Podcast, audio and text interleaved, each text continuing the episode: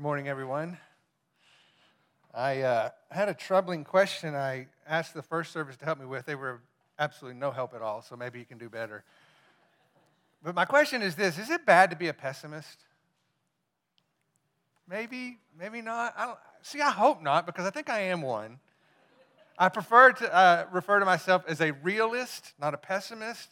But nonetheless, I will be the first to admit I can take kind of a skeptic's view of life. If something looks too good to be true, then in my opinion, it's probably not true. Um, I'm a little more cautious before I'm fully committed. I kind of like to dip my toe in the water before I just decide to dive right in.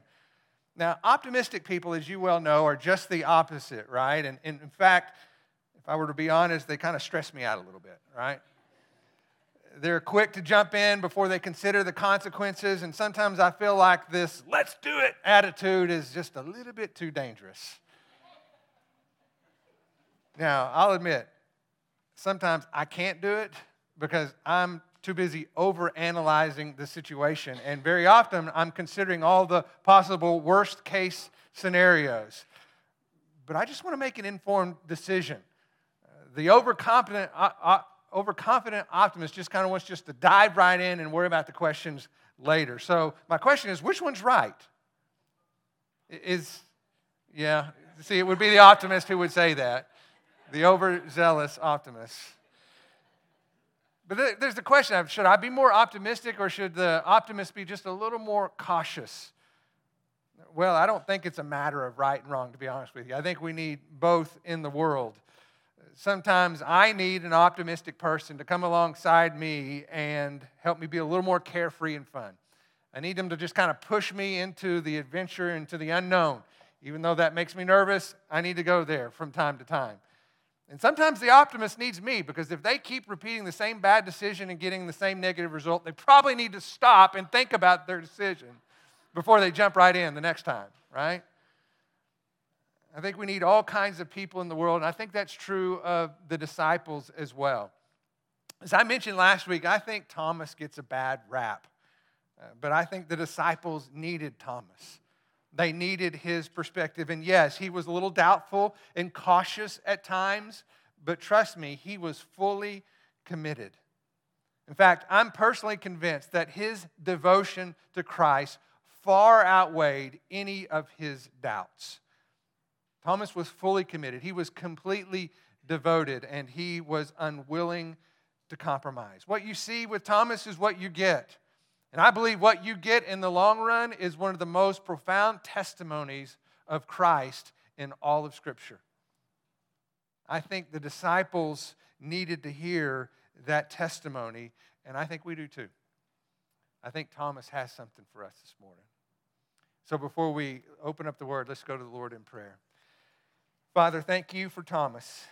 Thank you for giving us an example of someone who didn't have all the answers, who maybe even struggled in his faith at times, but he never stopped pursuing you, and you were always near him.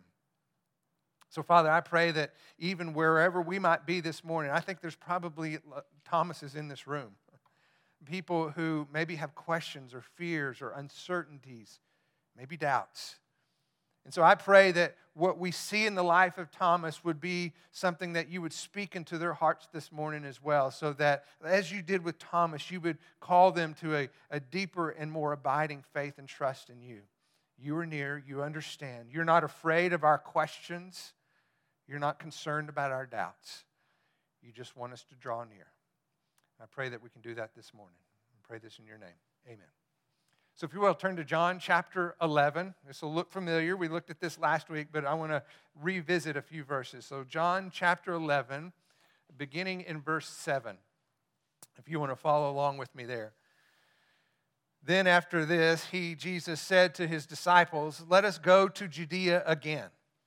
The disciples said to him, Rabbi, the Jews were just now seeking to stone you, to kill you, and you're going there again? Now go down to verse 16. So Thomas, called the twin, said to his fellow disciples, Let us also go that we may die with him. Like I said last week, we spoke to this passage last week, but I want to briefly speak to some of those details again. First of all, I want you to notice that all of the disciples were concerned about returning to Jerusalem, not just Thomas, okay? This was a shared concern for all the disciples because Jerusalem was the scene of two recent, very recent attempts to kill Jesus by stoning him. And so to re- return to Jerusalem would have put everyone's life at risk. But despite the impending danger, Thomas was willing to die. Now, granted, he was considering the worst case scenario, right? Death. It doesn't get any worse than that. That's all he could think about. But isn't it more true that it's harder to be faithful within the worst case scenario than maybe it's not going to be that bad? Because the optimists would have said, Oh, Thomas, don't worry. It's not going to be that bad. You can, we can do this. But doesn't it take more faith to consider the worst case scenario and yet still decide to go? He says, Let us also go that we may die with him. Last week I said, and I'll tell you again, I believe this is an example of a courageous commitment from Thomas. Because Thomas, listen to this Thomas would rather die and be with Christ than live and be without him. He surveyed all the potential awesomes, all, all the worst case scenarios, and still he was willing to lose his life rather than forsake Jesus. There is no doubt in that decision. And trust me, that is true devotion. Now, after Lazarus, events continued to escalate. Of course, the disciples didn't know it at the time, but they were spending some of their final moments with Jesus. They would celebrate that Passover meal where Jesus would turn and, and wash the disciples' feet. And he would explain to them how this was an example for them, a, a pattern for which they wanted them, he wanted them to follow. And they would need to follow his example because, as we will see in our passage, they could not follow him. So, if you would turn over to John chapter 13. John chapter 13. And let's pick up in this story where Jesus is speaking to his disciples, beginning in verse 33. He says to them, Little children, yet a little while I am with you. You will seek me, just as I said to the Jews. So now I also say to you, Where I am going, you cannot come. A new commandment instead I give to you, that you love one another just as I have loved you. You also to love one another. By this, all people will know that you are my disciples if you have love for one another. So, as we see here, Jesus announces his departure and tells his disciples that they cannot go where he is going. And the disciples at this point have no understanding. They, they don't understand exactly what he means. And so Jesus explains to them that they're going to know you're my disciples not any longer because of my presence. Okay, now think about it. Up to this point, they knew that was Jesus' disciples because his disciples were with Jesus, right? That's how they knew, because of his presence. And now Jesus tells them, instead, you will be identified as my disciple because of your love. Love one another, just as I have loved you. That's how they will know that you are my disciples. Not because of my presence, because where I'm going, you cannot go, but because of my love. Look how it continues in verse 36. Simon Peter said to him, Lord, where are you going? Jesus answered him, Where I'm going, you cannot follow me now, but you will follow me afterward. And Peter said to him, Lord, why can I not follow you now? I will lay down my life for you. And Jesus answered, Will you lay down your life for me? Truly, truly, I say to you, the rooster will not crow till you have denied me three times. Not surprisingly, over optimistic Peter demands to go with Jesus. And much like we see with Thomas, he even is, says he's, he's willing to lay down his life for Jesus. But Jesus uh, tells him, informs him that he's being overzealous because, in fact, he will end up denying him instead of going to die for him. In fact, he will deny him in order to avoid death. Look at how he continues in verse uh, chapter 14, verse 1. Jesus goes on and speaks and says, Let not your hearts be troubled. Believe in God, believe also in me. In my Father's house are many rooms. If it were not so, would I have told you that I go to prepare a place for you? If I go and prepare a place for you, I will come again and will take you to myself, and that will and that where I am you may also be. And you know the way where I am going. Having thought through what Jesus just told his disciples, now Thomas speaks up because he has something to say. And I think what he says is what every one of the disciples are feeling because Jesus has now described where he's going. He says, I'm going to my Father's house. And he explains to each of the disciples that I'm going to that place in order to prepare a specific place for you. In other words, there will be a room with your name on it, a place reserved specifically for you. The very same thing is true for us. There is a place, a place in heaven prepared for you with your name on it. Joe, Linda, Randa, Chris, Zach, there is a place, there's a room with your name on it, reserved in heaven, prepared by Christ. So Jesus goes on to say, You know the way where I am going. And that's where Thomas steps in and says, No, Jesus, to be real honest, we really don't know the way. We're not sure what you mean by this. Either tell us where you're going and we will find a way, or tell us the way and we'll get to where you're going. But the bottom line for Thomas is this Jesus, we want to be wherever you are. Remember, he just said earlier look, if you're going to die, then we're going to die with you. But if you're going to be alive and you're going to go somewhere, we want to go where you're at. We just want to be with you. Either way, Thomas does not want to be separated from Jesus Christ. Neither death nor distance will stand in the way of his devotion. So Jesus responds to Thomas. Look at verse 6. Jesus said to him, I am the way and the truth and the life.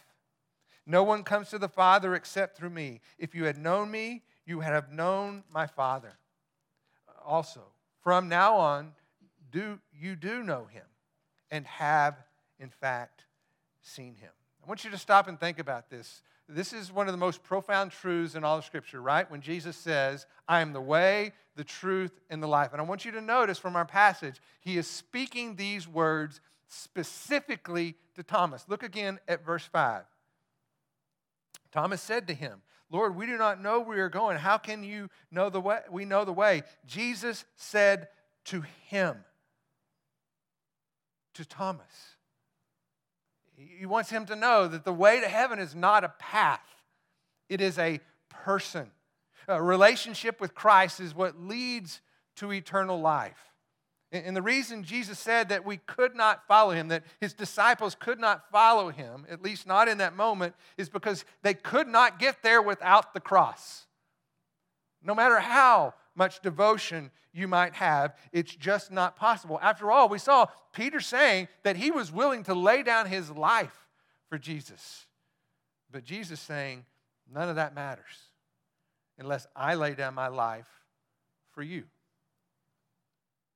We cannot get to heaven on our own. We can only go where Jesus has already gone. He is the way, He is the truth, He is the life, and no one comes to the Father. No one comes to that place prepared until we put our trust in Him. That's why Peter claims in, in, in Acts, he says, No one enters into salvation. There, there is salvation in no one else. There is no other name under heaven given unto men by which we can be saved.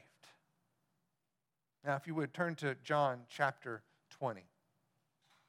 John chapter 20. We're going to fast forward to the time after Christ had been crucified and listen to this scene beginning in verse 19 of chapter 20.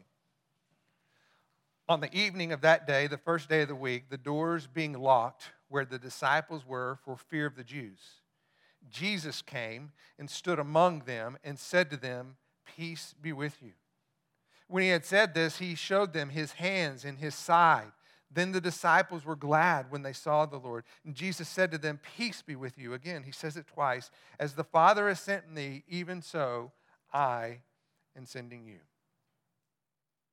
So the crucifixion has taken place by this time. Jesus has died on the cross. His dead body had been taken from the cross and then placed into a tomb. And as you can see from this scene from which we just read, the disciples are afraid and confused, locked inside of a room. You see, if the Jews were willing to kill an innocent man, then clearly that means no one is safe.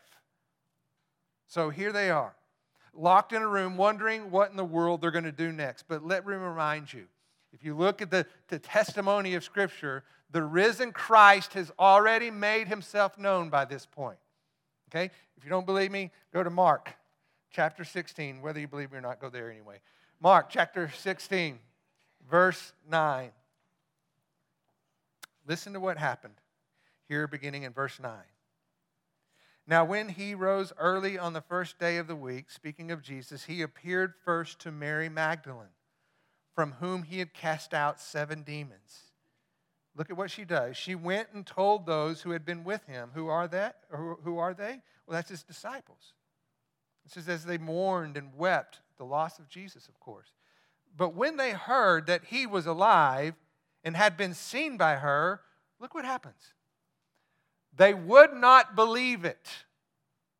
Okay, Mary has seen the risen Christ. She goes back to the disciples. She explains to them what she has seen, and their reaction is, We don't believe it.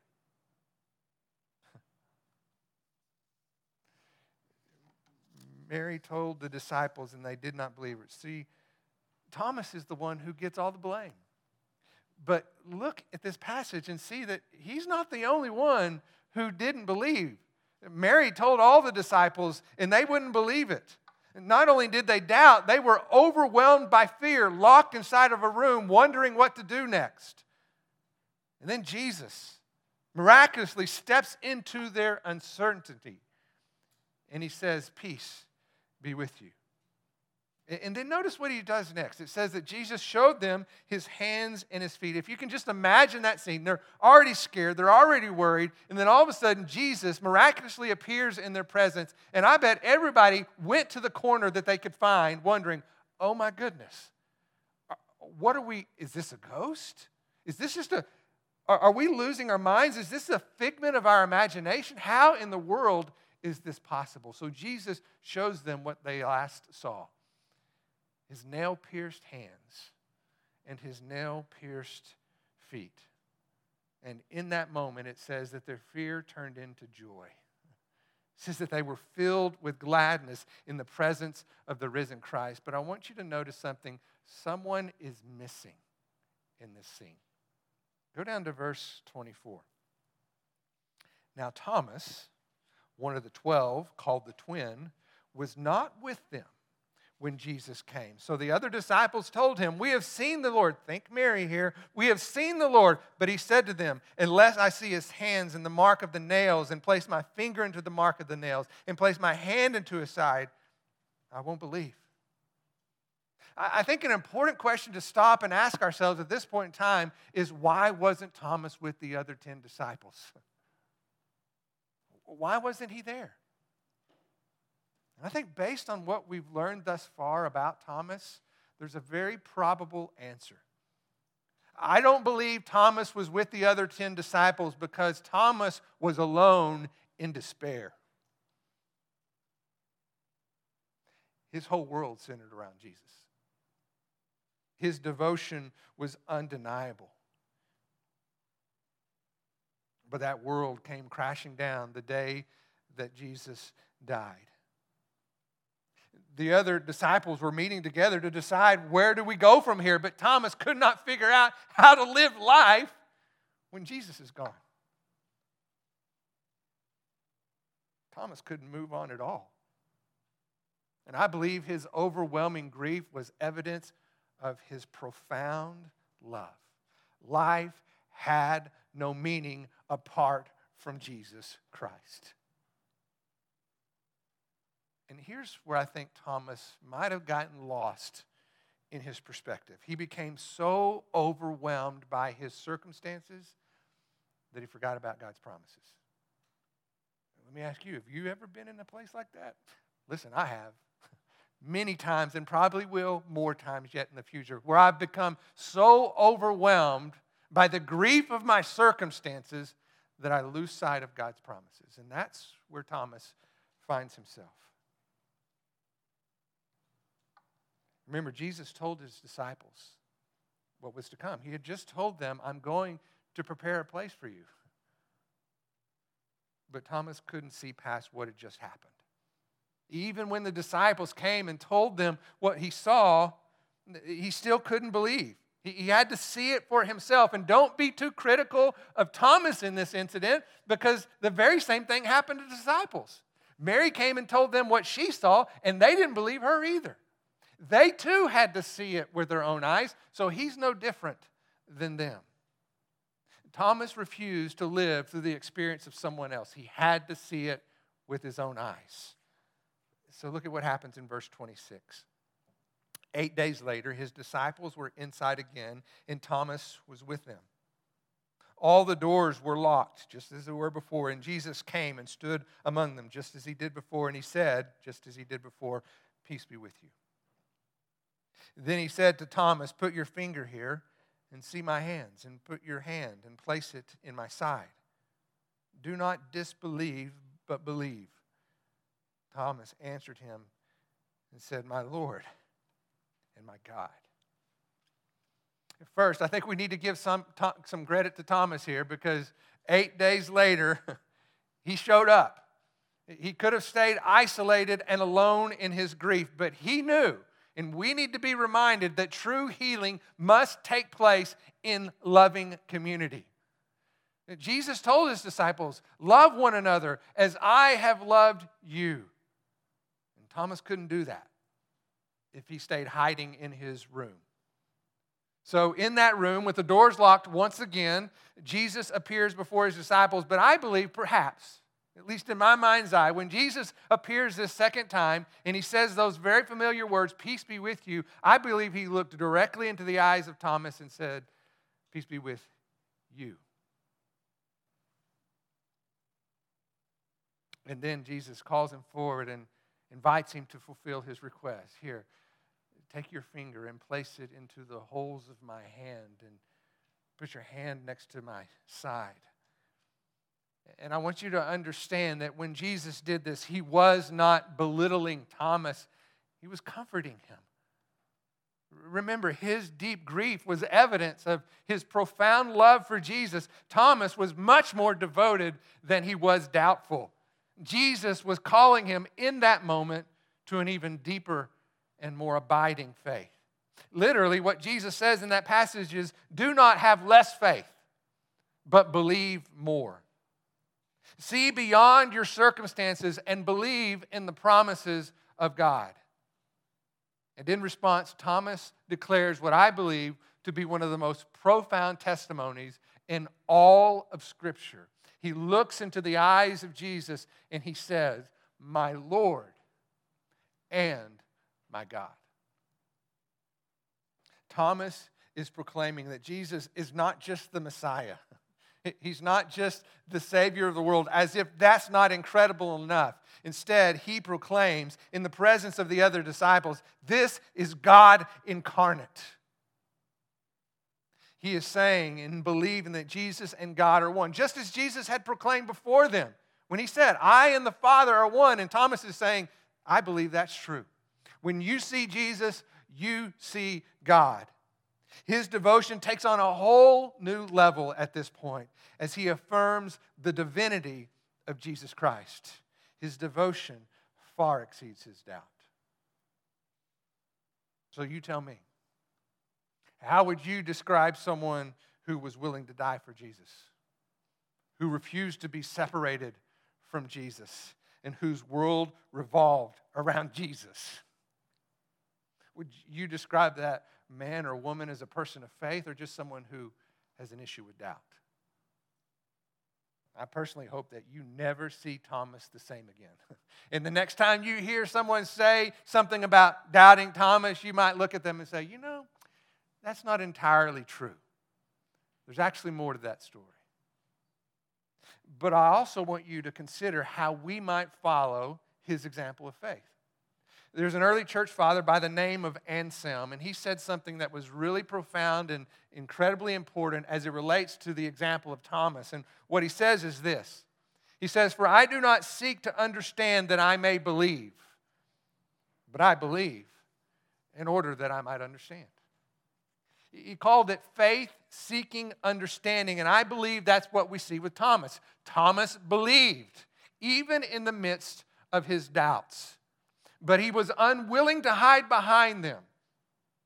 And when he expressed his doubts, when he spoke openly about his concerns, that did not qual- disqualify his faith. In fact, it was his transparent honesty that, in fact, deepened his faith. Like we see elsewhere in the New Testament, Thomas is simply saying, Lord, I believe. Will you help me in my unbelief? I don't want to live in the, in the shallows of what everybody else says is true. I need to know this and believe this for myself. I want to go deep and abiding in my relationship with you. So let me ask you is that how you relate to God? Do you share that same devotion as Thomas, even in the midst of your doubts? You see, Thomas never stopped pursuing Jesus. He fought through his confusion to find the clarity that his heart longed for. That's what disciples do. So may we be more like Thomas, who, who believed not because he had all the answers, okay? Don't miss that. He believed not because he had all the answers. He believed in order that he might find the answers. It was his devotion to know and follow Jesus Christ that led him into a deep and abiding faith in Christ. He believed so that he might grow in his understanding, faith seeking understanding. And here's what encourages me as I think about the example of Thomas is that I see examples of Thomas all throughout this church family. People who believe even in the midst of their doubts, people who believe even in the midst of hard times, people who push through the difficulties seeking the clarity of what it means to know and follow Christ. One of those examples you get a chance to hear from this morning, Alex, if you want to go ahead and come forward. Um, I really appreciate Alex because, in my mind, he's a Thomas. Because when I think about Alex Sanders, I think of a man who is deeply devoted to following Christ. Not without his doubts, as you will hear in his testimony, but sincere in his devotion. So I'm excited for you to, to hear some of his testimony this morning. So Thank you, Alex.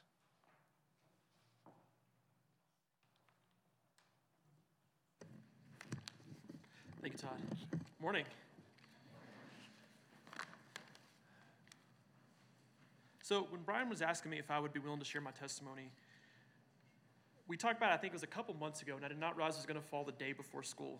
So, more than a little stressed, as you can imagine, but um, that's why we have God. So, for those of you that don't know, my name is Alex Sanders. Um, grew up going to church here, I mean, I think, as far as I know, my whole life. Um, and became a Christian at a very young age. I think it was about six or seven. Um, when I became a Christian, my main focus was um, wanting to be with my family in heaven. Uh, that was really the extent of my faith at that time. Um,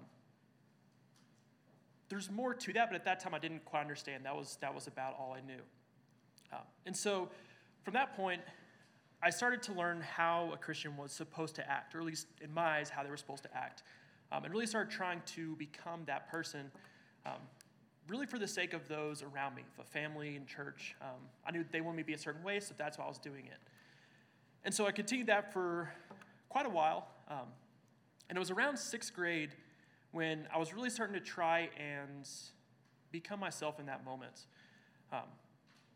And in trying to do that, I can distinctly remember I had a person who I thought was a good friend of mine, and me trying to be myself, who flat out told me, goes, I think I like the old Alex better. And in that moment, um, it did hurt. It, it sucked, being honest. Um, and I thought, okay, if I want friends at school, I have to become this person that they want. Um, and I knew, okay, at home, and at church, I need to act like this. And so I started kind of becoming that person there. But then at school, I started becoming a different person. Um, basically, just putting on these masks, whatever group I was with, uh, being who they wanted me to be. Um, and really, that continued all the way into my senior year of high school, just basically putting on that mask, being a character. Um, and it was in my senior year of high school, I was at Far Retreat with Youth Group, um, which was one of my was one of my safe places. Uh, being with youth group was where I felt like I could really just kind of be myself and relax. Um, but on that fall retreat, a good friend of mine, while we're there, had a father pass away. Um, and in that moment, I remember blaming God for it. Um, literally thinking, God, we're here worshiping you, and you took him away. This is your fault. Um, so one of the leaders was driving her back home to be with her family, and she sends out a message to all of us. I'm basically saying, I don't understand, but I'm trusting God to help me get through this. Um, literally the exact opposite of what I was thinking and saying. Um, and I remember in that moment seeing her faith. That was whenever I realized, like, that's that's what a Christian is. That's what a Christian looks like. Um, to have a relationship with Christ, that's how you are. Um, in the good and bad times, you trust Him through it. Um, and I remember in that moment going, that's what I want. I want that relationship. Um, and so I really was a senior in high school when I actually started taking my faith seriously and trying to develop that relationship with Christ. Um, and so since then, you know, life's been easy, not, not a care, worry at all. Just, yeah, been great. so you guys also know that isn't true. That's not really how life works. Um, if anything, I've had other struggles and different things from then. Um, and know one was in this pursuit of trying to grow closer to Christ, I was like, okay, who do I know that exemplifies that? And so I looked to a lot of the men in church um, and really started going, how can I be more like them? Um, and in that pursuit, I looked at a lot of the men in church and thought, these guys are perfect. They don't mess up, they do things really well. Like, I can't measure up. Um, and thought, how do I get from where I am to where they are? And really thought I can't. Like, there's no way I can do that. And it wasn't until I was at a men's retreat that that perspective started to change. Um, and so while we were there, there was an older gentleman that I was in a group with. Um, I think he was in his early 70s. And he was just being very honest and transparent about some of the struggles that he had, um, specifically in regards to lust. And so as he's talking, he basically was saying that he's aware that this is a weak area of his. And he was trying to take steps to remove the temptation. So before it even becomes an issue, he was taking steps to block that. Um, and so just one example he gave was um, like with cable television, you know, not always the best things that are on there. And so he and his wife had put a password blocker on their, on their cable TV. Um, so basically, if he ever wanted to watch TV, his wife had to be sitting right next to him to do that because he didn't know the password, only she knew it. Um, and it was seeing that real vulnerability that I was like, oh, they're not perfect. They're just taking steps and being honest um, and realizing I'm weak in this area. That's why I need Christ. And that's why I need community around me to help better protect myself. Um, that's when I was like, oh, that's how they do it. So I was like, okay, they're not perfect. I, I think I, I have a chance. There's a hope now. Um, and I think a verse that helped with that also was uh, 1 Corinthians 10 13. No temptation has seized you except what is common to man. And God is faithful. He will not let you be tempted beyond what you can bear.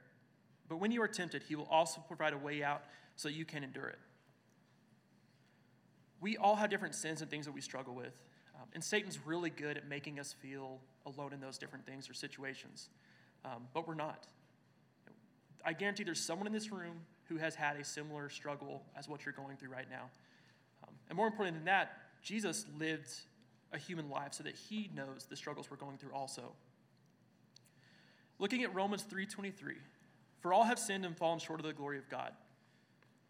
So we all have this sin that we struggle with.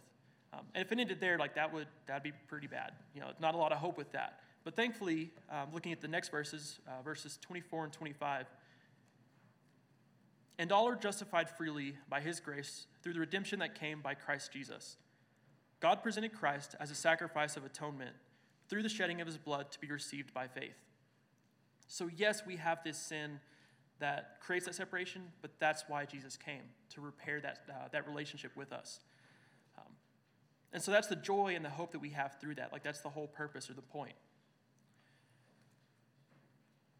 So, going from there, um, still trying to kind of learn how to build this relationship with Christ, Um, and one of the big areas with that was trying to trust Him in all these different things.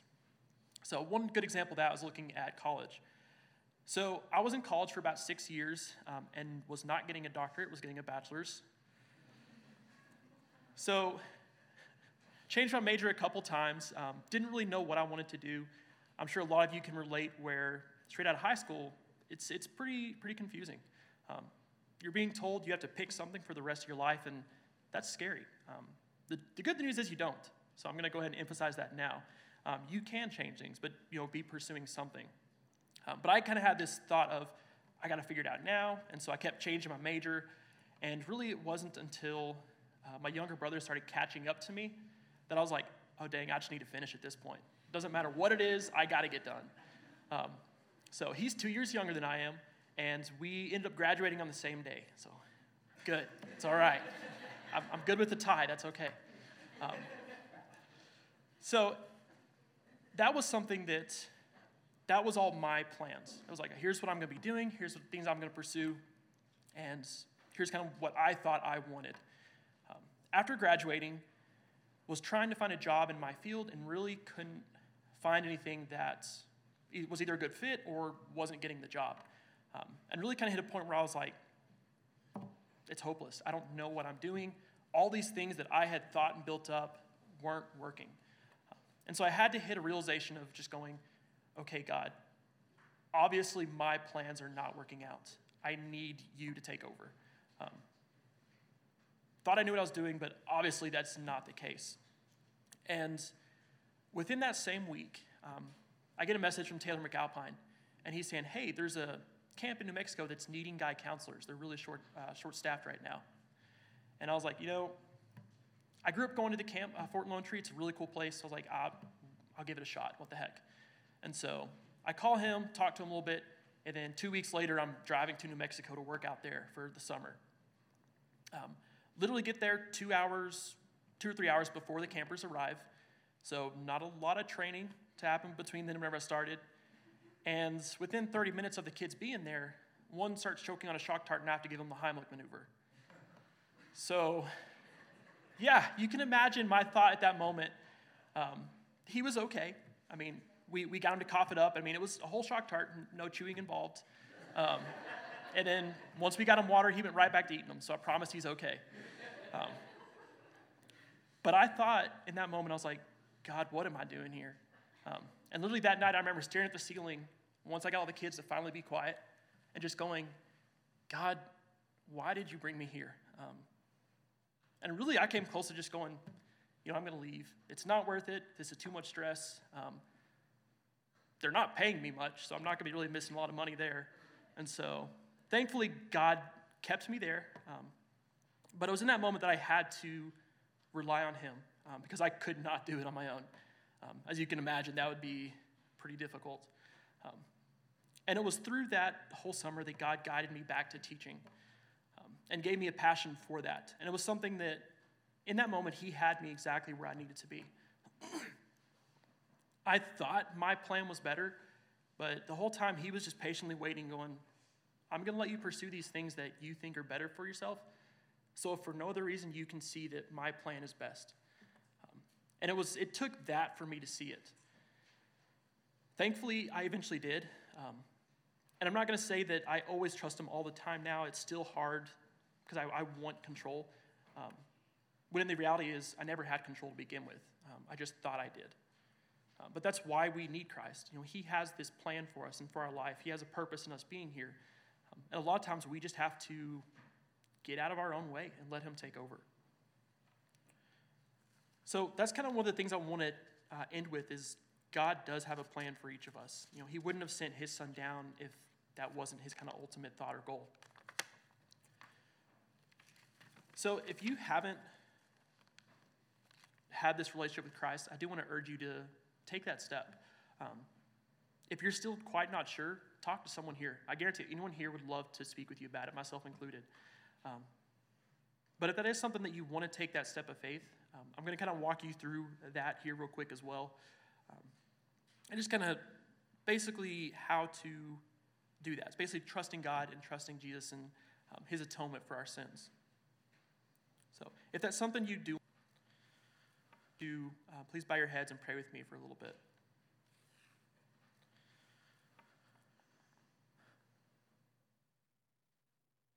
God, I just thank you. Thank you for your steadfast love. Thank you for the way that you care for us, even when we turn away and run from you. God, I want to thank you for sending your son Jesus down for us and being the perfect sacrifice for our sins, and that he died and rose again um, and was able to purify us and restore us, that relationship with you, God. God, I pray that you would forgive me for the areas I have messed up and fallen and sinned. Um, and God, I pray that you would just restore me back to you. Um, God, give us your Holy Spirit um, so we can have that guide to help us through just the struggles and the things that we go through each day. God, I want to thank you for the ways that you do constantly love us, even when we don't understand or can't quite see it. Thank you for always being there. God, I want to pray that, that with all the different things going on, that we would just continue to stay focused on you um, and not lose sight of who you are or that you're, you have the ultimate authority. God, thank you again for just for being there for us. In Jesus Christ's name, amen. Let's give Alex a hand.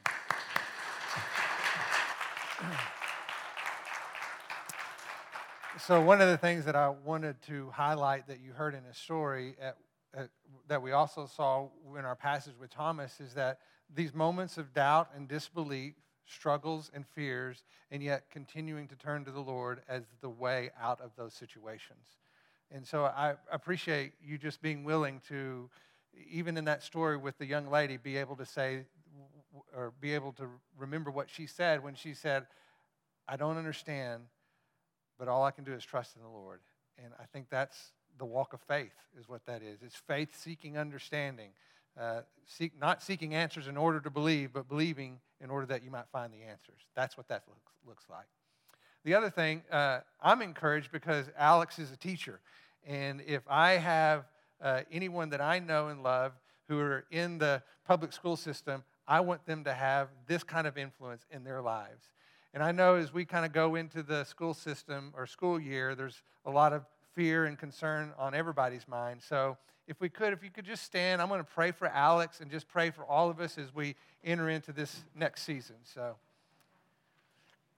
Father, thank you for my friend Alex and for his example of faith. And isn't it interesting, Lord, that there was a moment in time where he looked at men in this church looking for an example to follow, and now he is one. He is an example. And Father, thank you that He is in the school system. And I pray that for all the teachers and students who are entering back here very soon in the coming days and weeks ahead, that you protect us, that you guide and direct us, and that you uh, give the assurance that you are with us and that you are for us, that you will never leave us and that you will never forsake us. Lord, help us not be overwhelmed by fear, but trust in you. And Lord, thank you for that example of faith in Thomas uh, that gave us the ability to see uh, someone else who might struggle in the midst of doubts and concerns, but know that you are inviting us to a deeper faith. And I pray for each of us that we walk with you and follow you, even in the midst of our doubts and concerns. We pray this in your name. Amen.